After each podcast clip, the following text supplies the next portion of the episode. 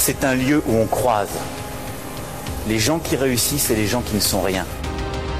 Et donc voilà, moi je suis avec les gens, on est heureux et tout va bien. On met un pognon de dingue dans des, dans des minima sociaux, les gens ils sont quand même pauvres. On n'en sort pas. Eh bien c'est ça, on a tout misé sur l'esprit start-up. Je crois qu'on a besoin d'un peu d'égalité, d'un peu de liberté, parce que c'est quoi la devise française? Liberté, égalité, fraternité. Eh ben, banco, voilà. Nous, c'est ça ce qu'on va essayer de faire. Top Bienvenue dans La République inaltérable, la balade aux diffusion politique libre, incisive et sans concession du monde moderne avec Alexis Poulain, l'obscurantiste allié des terroristes. Bonjour Alexis. Salut Antoine. La semaine dernière, tu nous avais raconté que tu étais dans un tweet clash avec Marlène Schiappa. Cette semaine, c'est avec Nathalie Loiseau. T'as bien du courage. J'y suis pour rien. hein. C'est, c'est, euh, moi, je, je trouve qu'il y a des tweets. euh, Alors, la semaine dernière, c'était suite à un édito.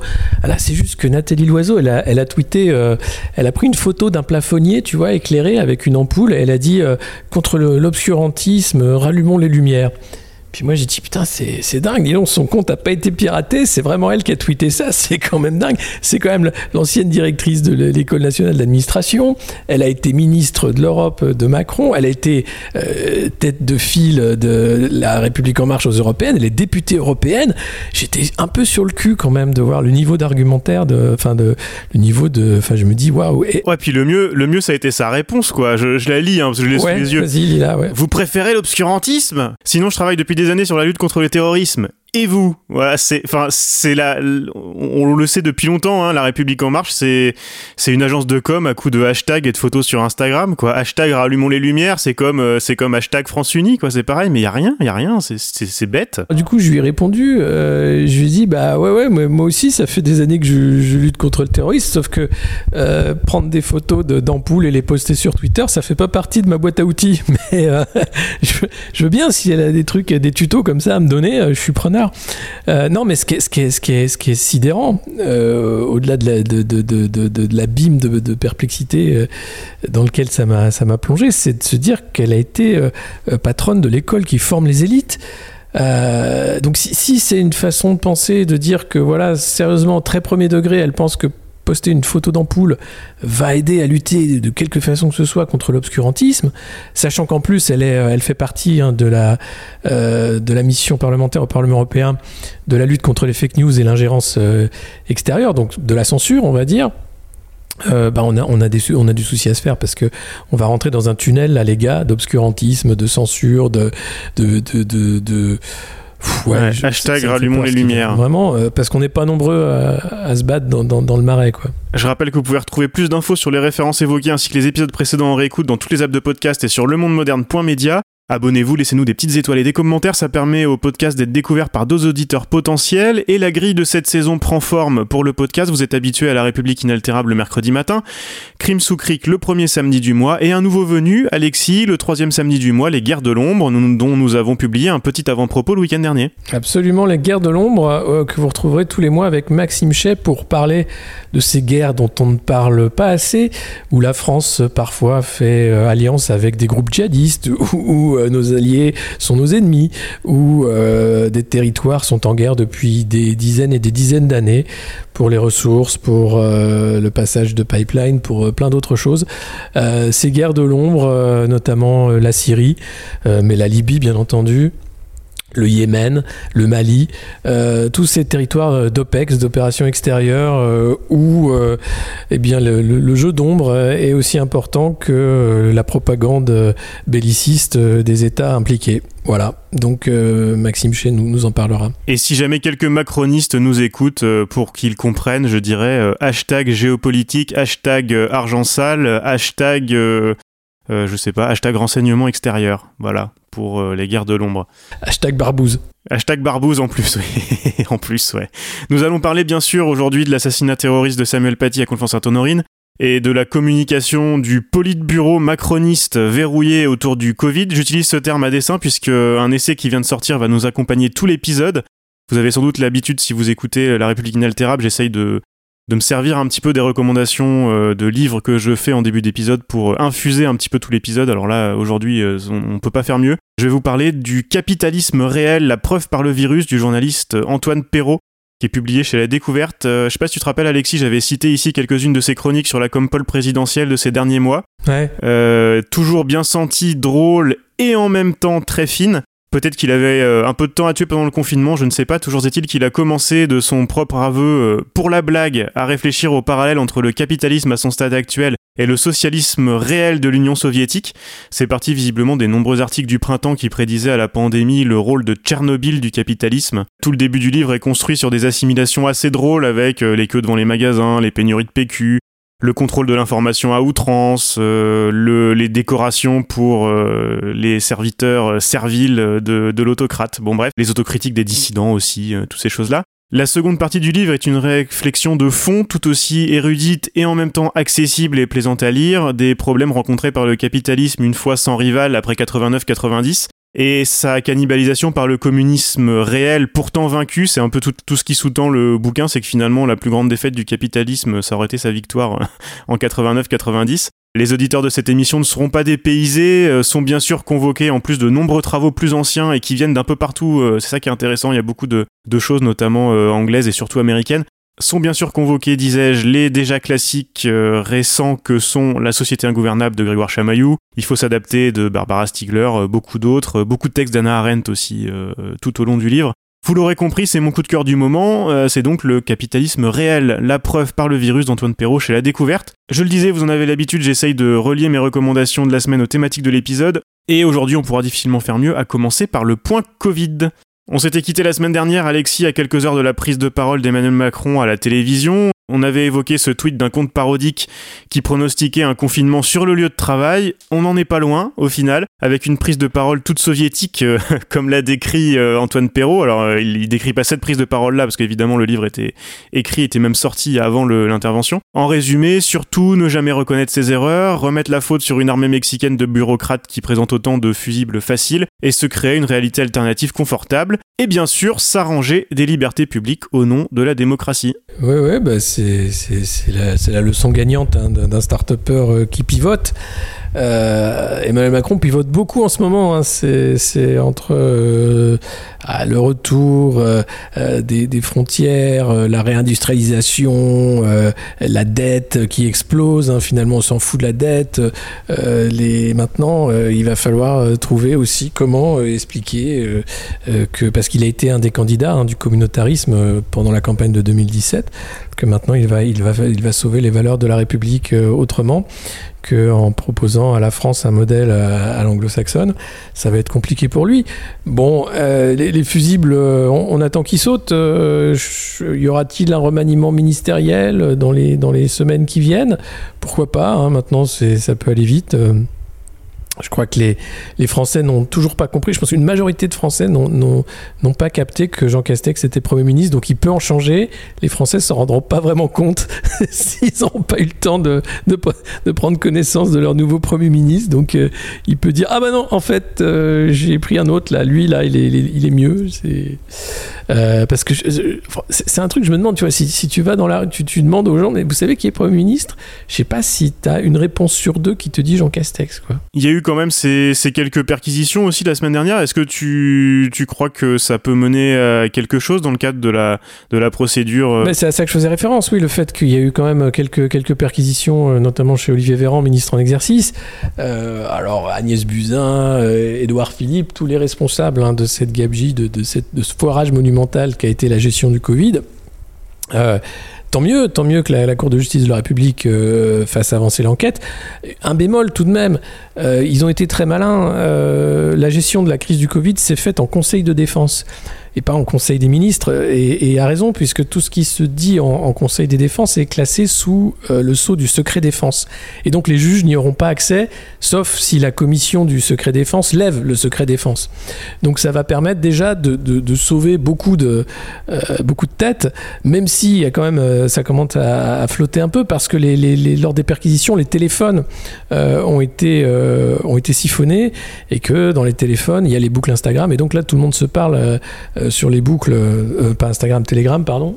Tout le monde se parle sur ces boucles, et donc il peut y avoir des, moments euh, euh, de flottement euh, dans l'enquête. Mais Bon, euh, ça, reste à voir. Je pense que la ligne de défense sera claire. On a fait ce qu'on a pu. euh, c'est le conseil scientifique qui nous a dit ce qu'il fallait faire. Nous, on n'est pas scientifique. euh, on a essayé de faire du mieux qu'on pouvait. Regardez ailleurs, c'est pire.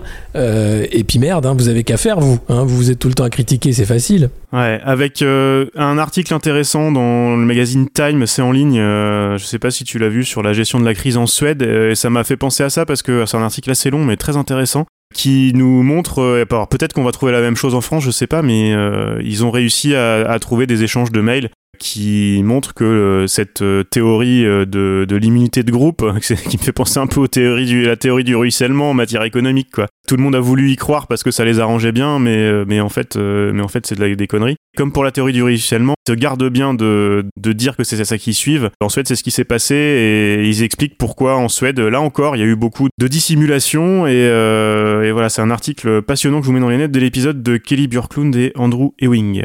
C'est exactement ce qu'on est en train de, faire en France. Je crois qu'il l'a pas, pareil, il l'a pas avoué directement euh, la semaine dernière à la télé, mais, c'est ça, c'est complètement ça. On verra bien comment ça évolue. On va passer tout de suite à, à l'assassinat terroriste de Samuel Paty à Conflans-Sainte-Honorine. T'avoue, Alexis, que comme tout le monde, j'imagine, j'ai été sidéré, choqué. Enfin, il y a, y a même plus trop de, de mots, euh, au point de couper les réseaux sociaux et en grande partie les infos depuis ce week-end parce qu'on sait comment ça se passe sur ces deux fronts-là. J'ai essayé de me mettre à jour avant l'enregistrement de ce matin et en fait, ce qui s'est passé tu- depuis vendredi est encore pire que ce que j'imaginais. Euh, aucun temps de recueillement, de soutien à la famille, aux collègues de l'enseignant, pas de réel débat sur l'enseignement de l'histoire et la liberté d'expression, mais une violence euh, hallucinante de tous les côtés. Euh, c'est la valse des anciens ministres qui étaient au pouvoir et viennent donner les leçons sécuritaires qui n'ont pas marché de leur temps. C'est les partis extrême droite qui jubilent et qui ont même euh, peine à le cacher sur les plateaux. Euh, J'ai vu que Patrick Boucheron sur France Inter avait appelé les commentateurs de chaînes d'infos en continu à la fermer. Est-ce que c'est quelque chose qui t'a traversé l'esprit, toi, euh, qui va souvent sur ces plateaux et t'as été actif de ce côté-là aussi depuis vendredi? Est-ce qu'on vous a appelé plus que d'habitude? On sait bien que c'est un jackpot pour le modèle d'affaires des chaînes d'infos en continu, des réseaux sociaux et de la plupart des partis politiques. Oui, euh, la, réaction à chaud sur un, sur un meurtre pareil, sur une ignominie pareille, c'est jamais euh, autre chose que du triste spectacle. Parce qu'on n'a pas toutes les informations, parce qu'on est obligé de tout de suite dire des trucs, on, cherche les, dernières infos. Euh, ce qu'il y a, c'est que tout va de plus en plus vite. Et. et, Bon, je- ça change rien, c'est-à-dire c'est toujours la même mécanique. hein. Il y a euh, l'acte, euh, le moment de l'info en continu, euh, l'hystérisation, la marche de solidarité, d'union, etc. Et puis le débat politique qui continue avec les uns et les autres qui disent c'est dégueulasse de faire de la récup alors que tout le monde fait de la récup. Parce que c'est pas faire de la récup, c'est qu'à un moment tout le monde doit se positionner par rapport à ça, parce que c'est un événement qui change, euh, qui change le débat, puisqu'il y a un ronron du débat quotidien, euh, il y a, voilà, des thématiques hein, qui sont toujours euh, reprises, et là d'un seul coup ben, on est obligé de, changer de, thématique, on est obligé de dire, et alors là-dessus qu'est-ce qu'on fait? Et, je crois que on est, on est dans un moment de toute façon de la goutte d'eau partout. Les crises, elles sont, elles sont globales, elles sont, elles sont. Il y a un ras-le-bol général de tout ça, et donc euh, euh, euh, l'assassinat de ce prof Samuel Paty décapité devant, son, lycée, mais c'est dégueulasse. Enfin, c'est plus possible. On dit non, mais ça suffit. On on va pas s'arrêter après la marche. Je crois qu'il faut aller plus loin. Et, les débats reprennent parce que les lignes bougent un peu partout. Les, lignes bougent et, tant mieux. Je crois que il faut prendre conscience de l'ampleur hein, du mal. Quel poison euh, euh, de l'islamisme, mais, mais encore une fois, c'est la réponse politique qui désole. C'est de voir que le débat, il n'est pas sur euh, pourquoi une idéologie totalitaire mondialisante euh, arrive à toucher les cerveaux des plus jeunes euh, partout dans le monde et à les faire passer à l'acte de cette façon-là. Il va être sur ah il faut censurer les réseaux sociaux. Ah, Oui, et j'ai vu aussi mettre des flics dans les écoles. Alors, les oh, quel, quel est le, quel est le rapport? Oui, bah. Non, mais mettre des flics dans les écoles, puis après on aura le retour du service national parce qu'il faut que la République se défende face à la menace, etc. Enfin, on va avoir toute cette euh, ancienne sécuritaire euh, réactionnaire qui va se mettre en place parce que c'est- toujours comme ça et parce que les plateaux sont maintenant majoritairement en plus euh, de, de- de ce côté-là du, du- spectre politique. Donc voilà, mais c'est- de la petite musique qui va pas changer grand-chose. Au- Aujourd'hui, on a des lois hein, qui sont très bien faites. Est-ce que vous êtes encouragé au clash comme ça sur les, par les équipes de production de, de ces débats de chaînes d'infos sur ce sujet-là ou sur d'autres ou peut-être plus sur celui-là? Est-ce qu'il y a, quelque chose? J'essaye de comprendre un petit peu euh, comment c'est possible tout ça. Non, il- le casting est fait pour qu'il y ait du clash, mais, mais j'y vais plus sur, les, sur ces chaînes d'infos. Mais Ouais, le casting suffit en fait. Oui, le, le casting est fait pour qu'il y ait du clash. Euh, donc, euh, à partir du moment où ils ont ça, euh, ils, ils- ils savent que ouais, ça va être potentiellement ex- explosif, mais ou pas. Et puis il y a les bons clients, euh, mais, mais c'est pas c'est pas débattre en fait, c'est du spectacle. Il faut être bien bien conscient de ça. Euh, et c'est un spectacle qui permet l'outrance. C'est- pour ça qu'on arrive à, entendre des, ignominies euh, qui sont qui sont dites comme des comme des vérités quoi. Et sur le fond, en même temps, dans une certaine partie de la gauche, l'islam politique reste un problème. Euh, le sujet est sensible. C'est bien l'impasse de ce qui reste de débat public, hein, autant à gauche qu'ailleurs. Comment est-ce qu'on peut laisser le temps aux spécialistes de la question, euh, bah, le temps d'expliquer, de confronter leur point de vue, quand d'un côté euh, on nous dit euh, que l'islamophobie n'existe pas parce qu'il y a des attentats terroristes, euh, j'ai du mal à, comprendre cet argument-là, mais de l'autre on nous dit aussi que toute la société est islamophobe et que remettre en question l'islam politique, c'est aussi islamophobe. Argument que je comprends pas non plus. Comment on fait pour réussir à, à débattre de ces questions-là? Est-ce que c'est encore possible? Euh, J'ai l'impression qu'à chaque euh, chaque relance de, de ce débat-là, euh, c'est de pire en pire et, et on peut peut plus discuter. Non, mais c'est encore une fois un, problème de casting, c'est-à-dire que que font les chaînes d'infos elles, invitent ce catalan proche du parti d'extrême droite Vox, Manuel Valls, pour venir cracher sa haine et dire on a un problème. Moi, dès qu'il y a un problème, j'arrive. J'adore ça, moi, les problèmes. Moi, j'aime bien ça. J'aime bien quand ça, j'aime bien quand ça quand je peux dire qu'il faut y aller là, il faut y aller. Pourquoi lui? Qu'est-ce qu'il il a plus rien à faire ici? Il a, choisi de partir faire campagne à Barcelone, euh, ancien Premier ministre, créateur de, la, déroute du, Parti Socialiste. Euh, qu'est-ce qu'il fout sur les plateaux partout? C'est un choix. Donc c'est un choix. Ce casting, il est voulu. Euh, vous n'invitez pas, vous n'avez pas entendu beaucoup de profs dans cette affaire parler de leur malaise, parler de comment ça se passe dans les classes.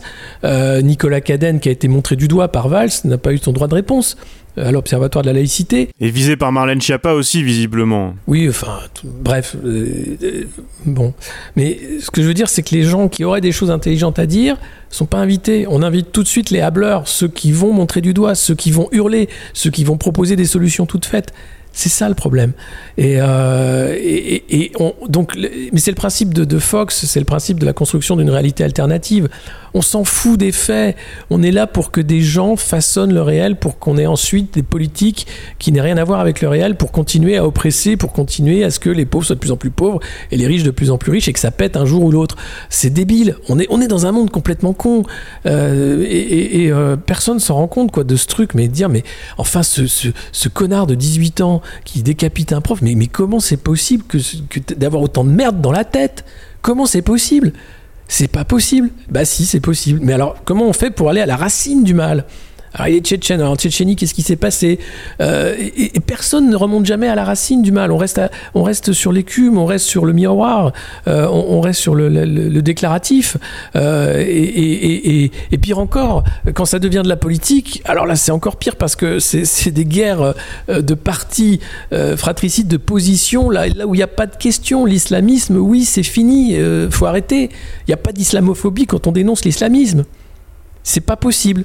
C'est un, courant de pensée qui n'est pas compatible avec euh, euh, une vie en république laïque où on a une liberté d'expression, où on a une égalité homme-femme, et encore, hein, il faut la faire, parce qu'on en est loin encore, euh, où on a le respect de l'autre au cœur. Quand, on, on est enfermé dans une vision sectaire du monde où il y a moi et les autres, ça marche pas. Ça marche pas. Donc, euh, euh, à un moment, faut arrêter d'être con, quoi. Faut arrêter la complaisance et faut, faut, faut dire oui, d'accord, bah, luttons tous ensemble, mais, de manière concrète. Encore une fois, les lois sont là. Euh, le problème, c'est les moyens. Pharos, c'est 28 policiers à l'année pour répondre à plus de 160 000 signalements de comptes suspects en ligne. Tout compris, hein, terrorisme, pédophilie, etc. 28. Comment, comment tu veux qu'ils réussissent à faire correctement leur travail? Bah, Ils peuvent pas. Mais on va vous dire que c'est pas une question de moyens. Ah, vous savez, c'est pas ça. hein. Euh, c'est plus compliqué parce qu'il faut former les gens, etc. Mais non, c'est juste une question de moyens. Soit on se défend, soit on se protège, soit on fait semblant. Et ben depuis des années, on fait semblant. Idem pour l'éducation nationale, t'en parlais un petit peu tout à l'heure, enfin c'est pas nouveau, euh, on se rappelle de 2015, la minute de silence pour Charlie Hebdo, euh, les histoires de pas de vagues et compagnie, et j'ai découvert aussi tout à l'heure, et là ça revient à ce qu'on disait tout à l'heure sur la réalité alternative et tout ce que décrit très très bien Antoine Perrault sur, dans le, le capitalisme réel, euh, j'ai découvert la première chose que Blanquer et Darmanin ont fait, c'est de couvrir leur ministère, il n'y a pas eu de problème, euh, dans l'école, on sait depuis, on sait depuis longtemps qu'il y a des problèmes. Euh, on a aussi appris, tu le disais, que le signalement de la haine en ligne avait été défaillant dans cette histoire. Sans doute par manque de moyens, tu le disais. Euh, mais euh, ce qui les intéresse d'abord, euh, c'est de. Alors, il y a peut-être un recteur d'académie ou un ou un directeur de, enfin, un proviseur qui va sauter, j'en sais rien. Mais euh, mais c'est pas un problème. Il y, a- a pas de circuler, il y a rien à voir. On a tout fait bien. Oui, ben on se couvre les uns les autres. Enfin, euh, cette super structure qu'est le middle management, le top management, etc., n'a qu'un rôle dans la vie, c'est se couvrir le cul et emmerder les autres avec des objectifs inatteignables. Euh, c'est le séparatisme des élites. C'est ce qui fait que vous avez la crise dans l'hôpital, c'est ce qui fait que vous avez euh, la crise dans l'école, c'est ce qui fait que vous avez des suicides à France Télécom. Les, les managers aujourd'hui sont des idéologues fous qui ne pensent que chiffres et qui ne pensent que objectifs et qui ne pensent jamais à l'humain qui travaille, au mec qui doit faire le boulot in fine. Et, pire encore, quand ils savent très bien que le boulot n'est pas faisable ou que ça va être un travail de sape, c'est derrière euh, la coercition, le contrôle et la sanction qui prend le pas sur le dialogue. C'est ça, les, directeurs des ressources humaines, ils sont là pour saquer les gens. C'est insupportable cette société de merde. Et, ça continue comme ça. Et c'est ça le pas de vague des, des profs. Euh, C'était quoi? C'est ce middle management de merde, les rectorats grassement payés à rien foutre, les, les primes de Noël des recteurs à plus de 10 000 balles, tandis que les profs, ils vont, se partager euh, grassement euh, 7 euros par mois en disant merci, c'est eux qui font le boulot. Les inspecteurs, c'est pareil. Enfin, faut arrêter. Mais on est. Mais enfin, euh, tu, te rends compte le nombre de gens qui ont des boulots qui servent à rien pour dire aux gens qui bossent comment faudrait bosser ce, problème du, cabinet de conseil partout, quoi.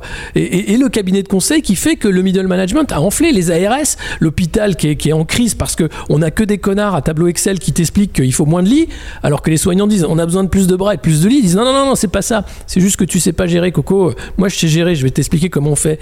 Mais foutez-les dehors, mais qui se retrouvent à Pôle emploi et, et qui voient ce que c'est que bosser.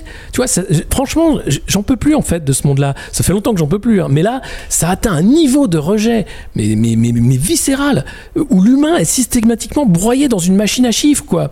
Que ce soit pour le profit, que ce soit pour, euh, euh, pour, pour couvrir son cul. Enfin, merde. Euh, comment font les travailleurs pour supporter ça? Il y, a, un degré de, de- bah ouais, non, mais vraiment, euh, c'est à un moment, euh, on, on s'en sortira que par une bonne grève générale, quoi, en disant mais j'arrête, quoi, je, pose les armes, j'arrête. J'avais une dernière question à te poser sur l'école. Euh, Alexis, je sais que tu as fait des, des ateliers aussi sur le journalisme, sur la liberté d'expression dans des classes, notamment après, après Charlie Hebdo, là, ces dernières années. Est-ce que c'est des sujets dont, dont tu as parlé un petit peu Qu'est-ce que, Avec les enseignants peut-être aussi? Sur la laïcité, Ouais. J'en ai un peu parlé, oui. Le- le- le- le- le- la, réponse est, simple en fait. Euh, mais c'était des plus jeunes, hein, des, classes de. enfin, quand, je suis allé en classe, c'était des, classes de, primaire. euh, donc c'était vraiment de l'éducation aux médias euh, pour les enfants. hein, c'était pas. mais, moi j'ai- j'aimerais aller voir dans, les classes. le problème c'est que c'est devenu des des lieux de, de discussion euh, conspirationnistes euh, euh, où euh, c'est des débats sur la foi en fait où dès que tu commences à parler d'un truc il y a toujours un mec qui va lever le non non mais on n'a pas le droit de dire ça c'est attention c'est alors là c'est on va être offensé quoi. Eh, mais ces petites bêtes fragiles qu'on appelle les élèves à un moment il faut qu'ils se mettent dans le crâne qu'ils sont là aussi pour être confrontés et, et, et, et, et- et secou- secoués dans leur certitude. C'est ça aussi l'éducation euh, c'est pas arrivé en disant ouais moi je suis là j'appuie sur le bouton euh, euh, et puis et puis c'est comme ça et puis si je suis oulala j'ai été choqué mon dieu mais on est où? C'est- ça qui fait avancer aussi, c'est ça qui fait réfléchir. L'idée même de réflexion a, totalement déserté une, grande partie de nos, de- de nos congénères. C'est des gens qui aiment les certitudes. Et, ça, il n'y a rien de pire que les certitudes. Rien de pire. Et quand on en saura plus euh, vraiment sur les faits et qu'on aura un peu de certitude, C'est aussi pour ça que j'ai pas voulu rentrer ce matin dans, l'assassinat et dans le déroulement des faits. C'est que pour l'instant, euh, ce que tu disais tout à l'heure, on va attendre de- d'en savoir un petit peu plus, mais il faudra parler aussi de ce que font les parents à l'école euh, à certains, endroits, les parents et les associations autour. Sur une note un peu plus rigolote, quoique, euh, on va finir avec cette carte blanche, cette tribune donnée par Europe 1 à l'avocate Tiffaine Ozière la semaine dernière, dans laquelle elle défend avec combativité les mesures du gouvernement Macron bien relancées et mises en valeur par Julien Bugier, avec une argumentation digne d'une copie de Fio de Terminal sur la liberté, qui sont en réalité les éléments de langage de la Macronie, du coup ça colle. Ce qu'Europe 1 n'a jamais dit à l'antenne et a fini par mettre sur son site internet après le tollé général, c'est que cette avocate n'est autre que la fille de Brigitte, alors pour beaucoup de monde c'était quand même transparent. C'est aussi, je crois, un symptôme d'un mal un peu plus profond chez Lagardère et dans nos médias d'oligarques, c'est la bataille entre Europe 1 et CNews pour devenir le Fox News français, ou la Pravda. Oui, alors je, vais lire un passage de cette. euh, alors c'est la presse de cours, hein, c'est quelque chose qui existe depuis l'invention de, de- de- des gazettes. hein. Il y avait la Gazette de France qui racontait comment ça se passait à la cour du roi. Et là, on a donc Paris Match qui parle de Tiffaine Ozière, la fille de Brigitte Macron se confie. Publié le 18 octobre par Sophie des Déserts ou des Desserts, Sophie des Desserts, pardon. Alors, Tiffaine Ozière, la fille de Brigitte Macron, suit les traces de sa mère en participant à la création d'un lycée hors contrat. Bon, ça c'est voilà. déjà, déjà, déjà, on est bien, on est posé. Le séparatisme. Et le séparatisme, direct, bam. Elle est apparue le jour de la rentrée en robe mousseuse, toute dorée par le soleil de Brégançon. Distribution de sourires et d'encouragement au tableau dans la petite classe lotie au rez-de-chaussée d'un immeuble moderne du Trocadéro. Zinedine, Jules, Jeanne, Issam, Dilma, adorables polars des cadors à dreadlocks, l'ont regardé bouche bée sous leur masque. Ces pommettes, cette mandibule volontaire disant Vous êtes des pionniers, je compte sur vous. Ces gambettes fuselées sur talons hauts, comme l'impression de voir surgir Brigitte Macron allégée du poids des ans. C'était sa fille, Tiffaine Ozière, concentrée et joyeuse, jouant de cette ressemblance qu'on lui renvoie sans cesse. Elle en est si fière. Le reste de la famille, son frère et sa sœur, tout comme ceux d'Emmanuel Macron, fuient résolument la lumière. Elle la cherche, quitte à prendre des risques. La voilà qui lance une école, non pas pour les sans diplôme, à l'instar de celle de sa mère à Clichy-sous-Bois, mais un lycée d'excellence promu comme un laboratoire de l'égalité des chances avec un curieux directeur et un projet iconoclaste. Scolarité à 9500 euros l'année, dix fois moins pour les boursiers. Deux ans au lieu de trois ans pour réussir le bac, plus une année d'élévation destinée à préparer l'avenir. Renforcement, maths en français, théâtre obligatoire. Autrement, a-t-elle baptisé l'établissement afin de l'installer ici, tout près de Saint-Louis de Gonzague, où Brigitte Macron a jadis enseigné? Voilà, c'est génial. Alors après, euh, après on va dans sa maison, euh, dans le Pas-de-Calais, avec le haras, les chevaux, son mari tout musclé, tout sourire. Enfin, c'est incroyable de dégoulinage. Euh, les, les gens arrêtent après ce premier paragraphe généralement. Euh, y en a qui. Vous pouvez continuer, hein, c'est un bel article. Euh, et, et- il parle de la relation avec euh, Emmanuel quand elle était jeune, maquillage, robe à pois, piscine, enfin vous avez tout. Et, et Lagardère, il faut savoir que là, il, est mal Lagardère parce que il, est, euh, il est sous le feu croisé à la fois de Bernard Arnault et de Bolloré qui veulent racheter son pôle média. Donc il fait tout, tout, tout pour être bien en, cours. Donc il en rajoute des tonnes, des caisses. Alors Tiffaine Ozière, donc elle, elle se retrouve sur Europe 1 en tant que chroniqueuse. Il fait le portrait. T'as Paris Match qui fait aller tous les mois une couverture sur les Macron. Un coup c'est Brigitte, un coup c'est Manu, un coup c'est les deux. Enfin c'est génial. Avec dedans des articles qui sont simplement de la propagande euh, vraiment de, la presse de cours. Euh, euh, et- tout ça pour essayer de sauver son groupe média.